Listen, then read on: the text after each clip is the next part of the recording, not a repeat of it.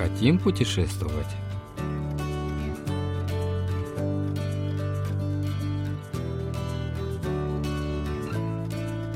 Город Кунсан в провинции Чолапукто, часть первая.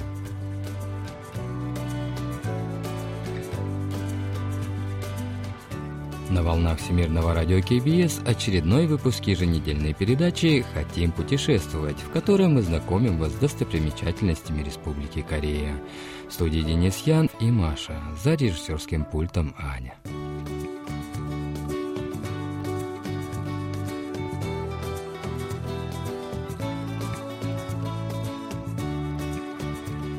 Город Кунсан находится в южной части Корейского полуострова.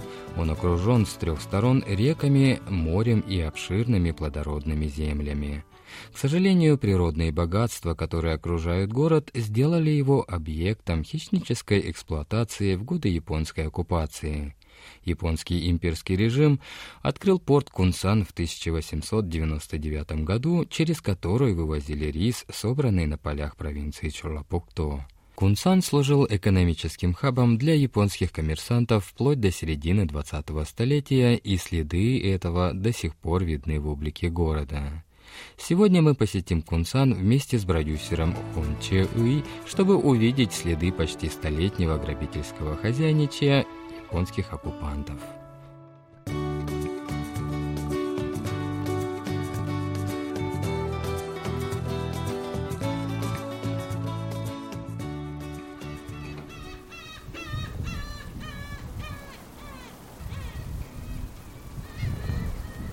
От Сеула до Кунсана примерно 200 километров, а дорога занимает около трех часов. Сегодняшнее знакомство с Кунсаном мы начнем с порта, построенного в начале прошлого века. Со временем на месте небольшого рыбацкого поселка вырос крупный портовый город, ставший символом болезненного прошлого, связанного с захватнической политикой Японии.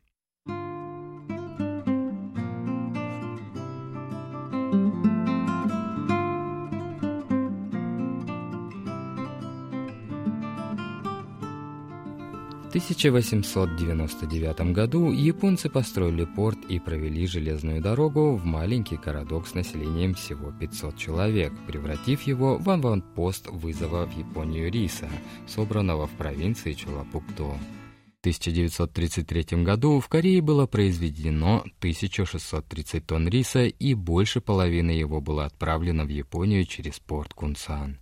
Это подтверждает хищническое отношение японского колониального режима к Корее.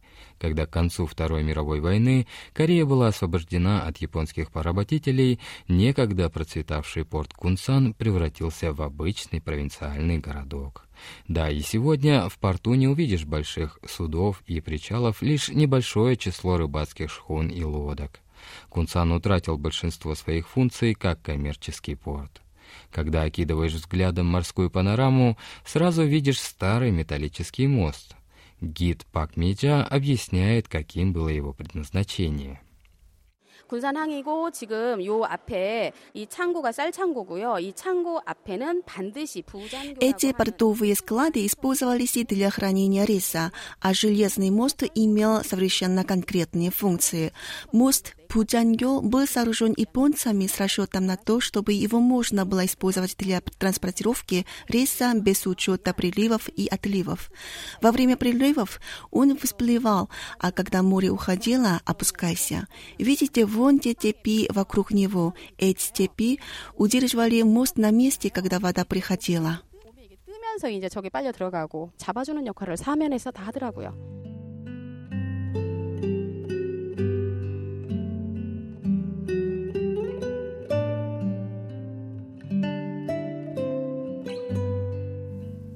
Мост Пуджангё еще назывался плавающим мостом. Более чем за сто лет а цепи изъела ржавчина, и на них налипло много грязи и ила. Неподалеку от порта пролегла улица, застроенная вполне современными зданиями постройки 20-30-х годов прошлого столетия.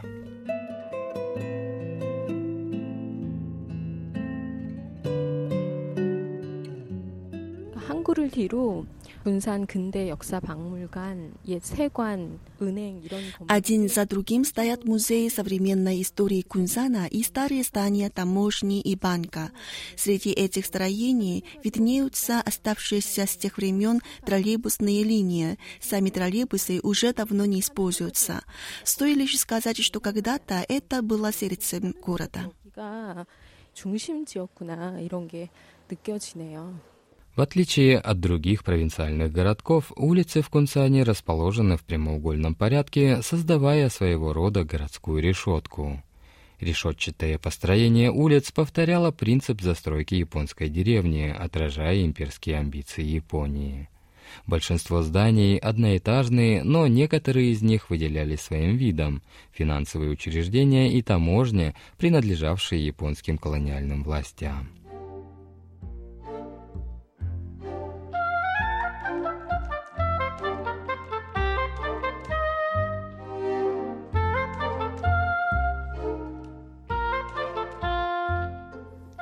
Одном из зданий располагалось Кунсанское отделение японского банка Нагасаки-18. Это одноэтажное здание из белого кирпича с арочными окнами и остроконечной крышей зеленого цвета построено в 1907 году. В нем располагалось финансовое учреждение, деятельность которого была связана с экспортом в Японию зерновых, произведенных в данном регионе хотя поля, на которых они были выращены, формально принадлежали корейцам.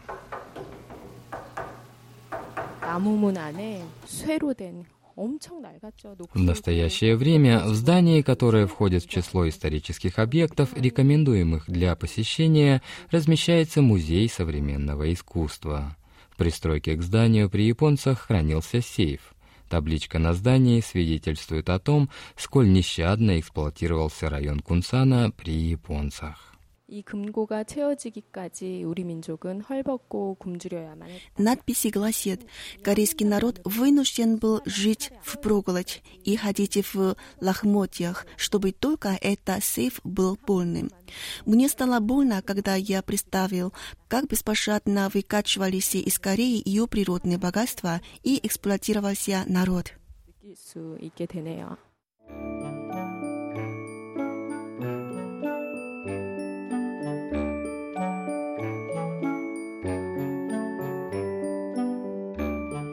Через квартал от здания банка Нагасаки-18 располагается здание другого финансового учреждения – Кунсанского отделения банка Чосон, еще одного свидетельства того, что порт Кунсан являлся центром экономического грабежа. Это достаточно высокое, хотя и одноэтажное строение. В 1922 году, когда оно было построено, оно являлось самым большим и высоким зданием в городе. Помимо своих размеров, оно выделяется входом из мрамора. Это говорит о том, сколько могущественным был Банк Чосон в те времена.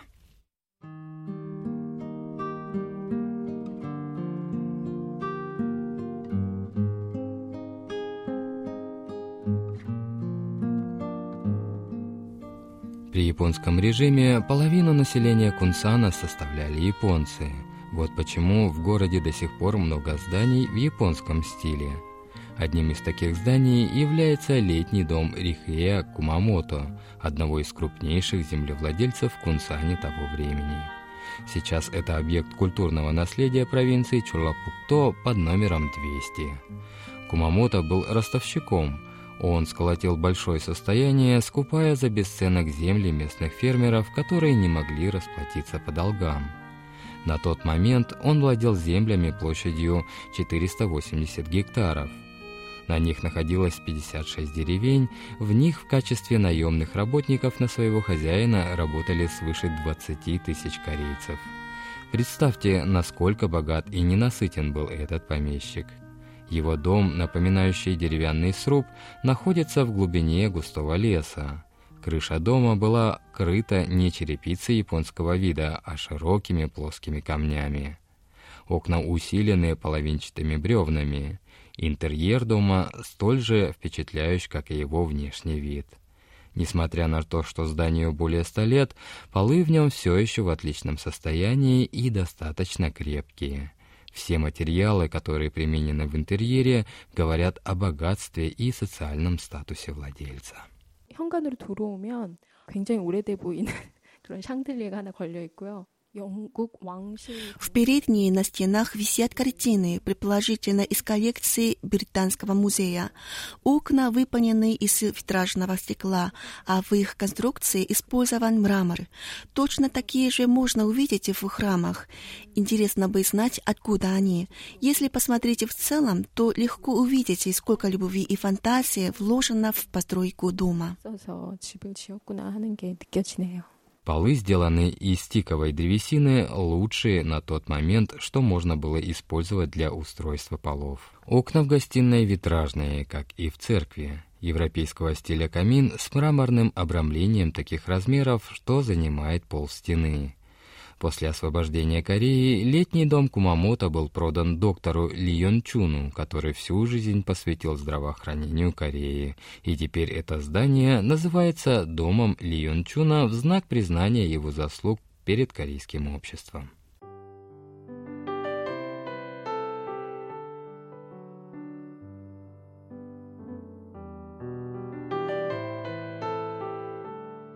15 минутах езды от дома Льончуна находится буддийский монастырь Тонгукса, который является еще одной местной достопримечательностью. Всего за годы японского правления в Корее было сооружено около 500 японских буддийских храмов, однако большинство из них было разрушено, и теперь Тонгукса — единственный из сохранившихся в Корее буддийских храмов японского стиля. Храм небольшой, он достаточно прост по внешнему виду и интерьеру. В его внешнем декоре отсутствует такой элемент, как танчон, разноцветный карниз, используемый в корейских храмах.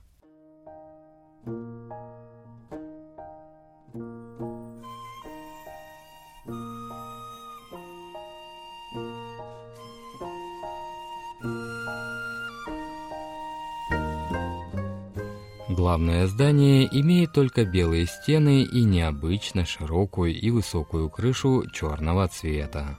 В монохромном молитвенном помещении нет ничего от красочного убранства и декора, характерного для корейских храмов. Пожалуй, единственное, что примечательно в храме Тонгукса, это каменная плита с текстом посредине монастырского двора.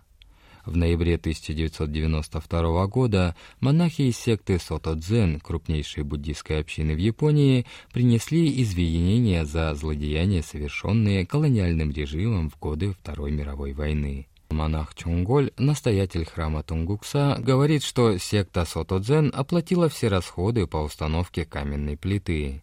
Текст извинения в 10 раз длиннее того, что высечен на каменной плите. Это свидетельствует о том, сколь искренним и глубоким было раскаяние японских монахов. Рядом с каменной плитой установлена статуя мира в образе молоденькой девушки, символизирующей корейских девушек, превращенных японскими военными в сексуальных рабынь. Тунгукса — единственный буддийский храм, где установлена такая статуя.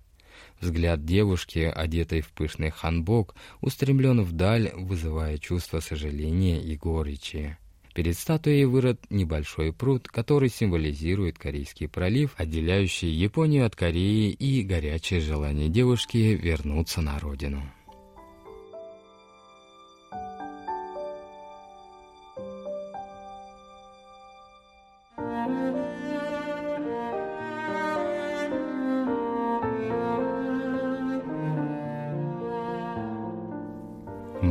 Места в Кунсане определены в качестве культурного наследия современной истории Кореи в память о печальном прошлом города. Вряд ли еще испытаешь столько грусти, сколько в этой поездке. Но как цветущая весна сменяет холодную зиму, так и за горьким прошлым Кореи последует ее процветающее завтра.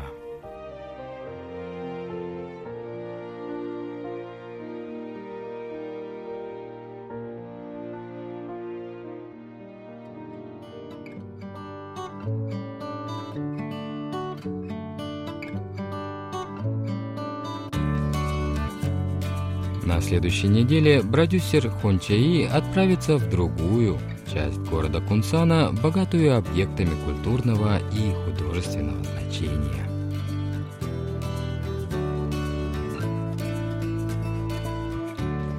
Вы слушали очередной выпуск еженедельной передачи «Хотим путешествовать». Мы прощаемся с вами и благодарим вас за внимание. До встречи через неделю.